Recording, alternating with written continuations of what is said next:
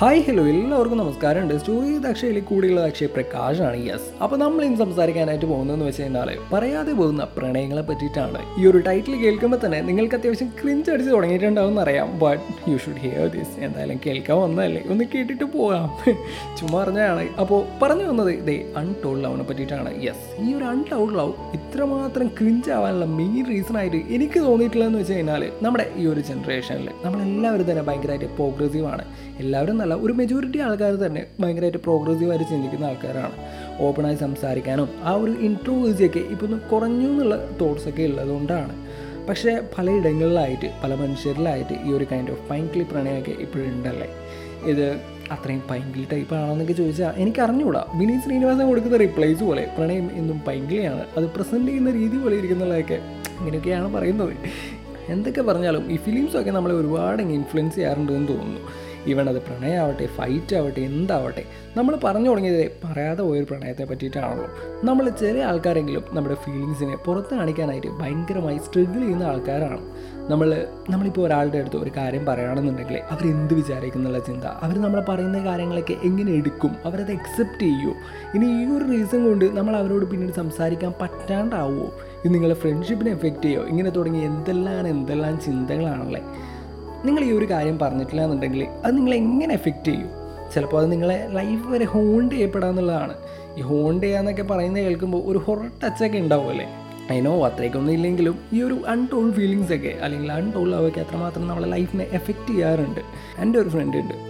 ഒന്നല്ല ഒരുപാട് പേര് ഈ കാര്യം എന്റെ അടുത്ത് പറഞ്ഞിട്ടുണ്ട്. പക്ഷേ ഇവൻ അത്രമാത്രം ജെന്യൂനായിട്ട് ഫീൽ ചെയ്തുകൊണ്ടാണ് ഞാനിപ്പോൾ ഈ ഒരു കാര്യം ഷെയർ ചെയ്യുന്നത്. ഇവൻ കോളേജിൽ ഫസ്റ്റ് ഇയറുള്ള ടൈം എങ്ങാനാണ് നമ്മുടെ നായികയെ കാണുന്നത്. പക്ഷേ ഒരിക്കൽ പോലും അവളുടെ അടുത്ത് തന്റെ ഇഷ്ടമോ അല്ലെങ്കിൽ പോട്ടെ ഒന്ന് പരിചയപ്പെടാനുള്ള ഒരു ഇതുപോലും നടത്തിയിട്ട് ട്രൈ പോലും നടത്തിയിട്ടില്ല എന്നുള്ളതാണ്. അപ്പോൾ കേൾക്കുമ്പോൾ ഗട്ട്സ് ഇല്ലാത്തവെന്നൊക്കെ തോന്നുമായിരിക്കും but it's easy to think so പക്ഷേ അവരുടെ ഉള്ളിന്റെ ഉള്ളിൽ അനുഭവിക്കുന്ന ആ ഒരു സ്ട്രെസ് ആ ഒരു സ്ട്രഗിളൊക്കെ ഭയങ്കര ഹാർഡാണെന്ന് തോന്നുന്നു.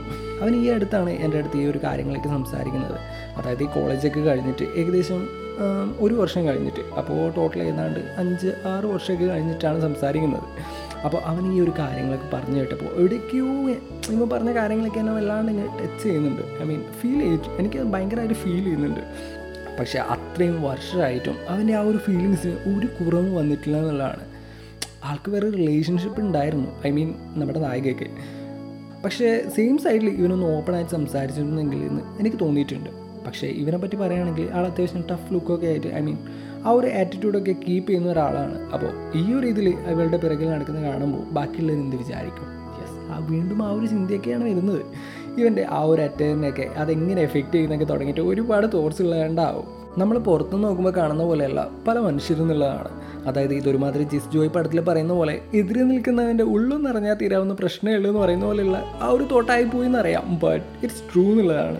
അതായത് അവൻ എന്റെ അടുത്ത് ഇതുപോലെ ഒന്ന് ഓപ്പണായി സംസാരിക്കുന്നവരെ എനിക്കും ഈ ഒരു സെയിം തോട്ട്സൊക്കെ ആയിരുന്നു കേട്ടോ ബട്ട് അവൻ ആ ഒരു കാര്യങ്ങളൊക്കെ പറഞ്ഞു കഴിഞ്ഞപ്പോൾ എനിക്ക് ഭയങ്കരമായിട്ട് ഫീലായി you know sometimes it's bloody മണ്ടത്തരം ദാറ്റ് വി ഡിൻ ടോക്ക് കാരണം നിങ്ങൾ സംസാരിച്ചേ കിട്ടുന്ന ഒരു ആശ്വാസം ഉണ്ടല്ലോ. ഇത്രയും സ്ട്രെസ്സൊക്കെ തലയിൽ നിന്ന് പോയി കിട്ടുമ്പോൾ ആ ഒരു ഹാപ്പിനെസ് ഉണ്ടല്ലോ. ഇറ്റ് സംതിങ് എന്താ പറയുക എനിക്കതെങ്ങനെ ഡിഫൈൻ ചെയ്യേണ്ടതെന്ന് അറിഞ്ഞുകൂടാ ബട്ട് ആ ഒരു ആ ഒരു സംഭവമൊക്കെ കഴിഞ്ഞിട്ടുള്ള ആ നമ്മളെടുക്കുന്ന ആ ഒരു ഡീപ്പ് ബ്രത്ത് ആ ഒരു ശ്വാസം നമ്മുടെ ശരീരത്തിന്റെ എല്ലാ മുഖ്യ മൂലയിലൊക്കെ കയറി ചെല്ലുകയും. അപ്പോൾ നമ്മളൊന്ന് ഓണാവും ഇത്രയും കാലം ഉള്ളിലൊതുക്കി വെച്ചിരിക്കുന്ന ആ ഒരു കാര്യം ആ ഒരു കാര്യത്തിന്റെ വെയിറ്റൊക്കെ മെല്ലെ ഇറങ്ങി പോകുക എന്നുള്ളതാണ്.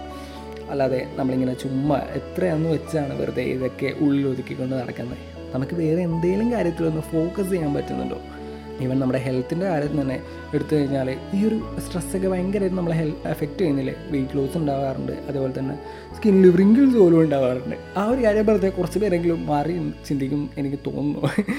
എന്തായാലും even if she or he says oh അത് അക്സെപ്റ്റ് ചെയ്യാനായിട്ട് നമുക്ക് എല്ലാവർക്കും സാധിക്കട്ടെ. അവരുടെ ഫീലിങ്സിനെയും നമുക്ക് റെസ്പെക്റ്റ് ചെയ്യാൻ പഠിക്കുക എന്നുള്ളതാണ്.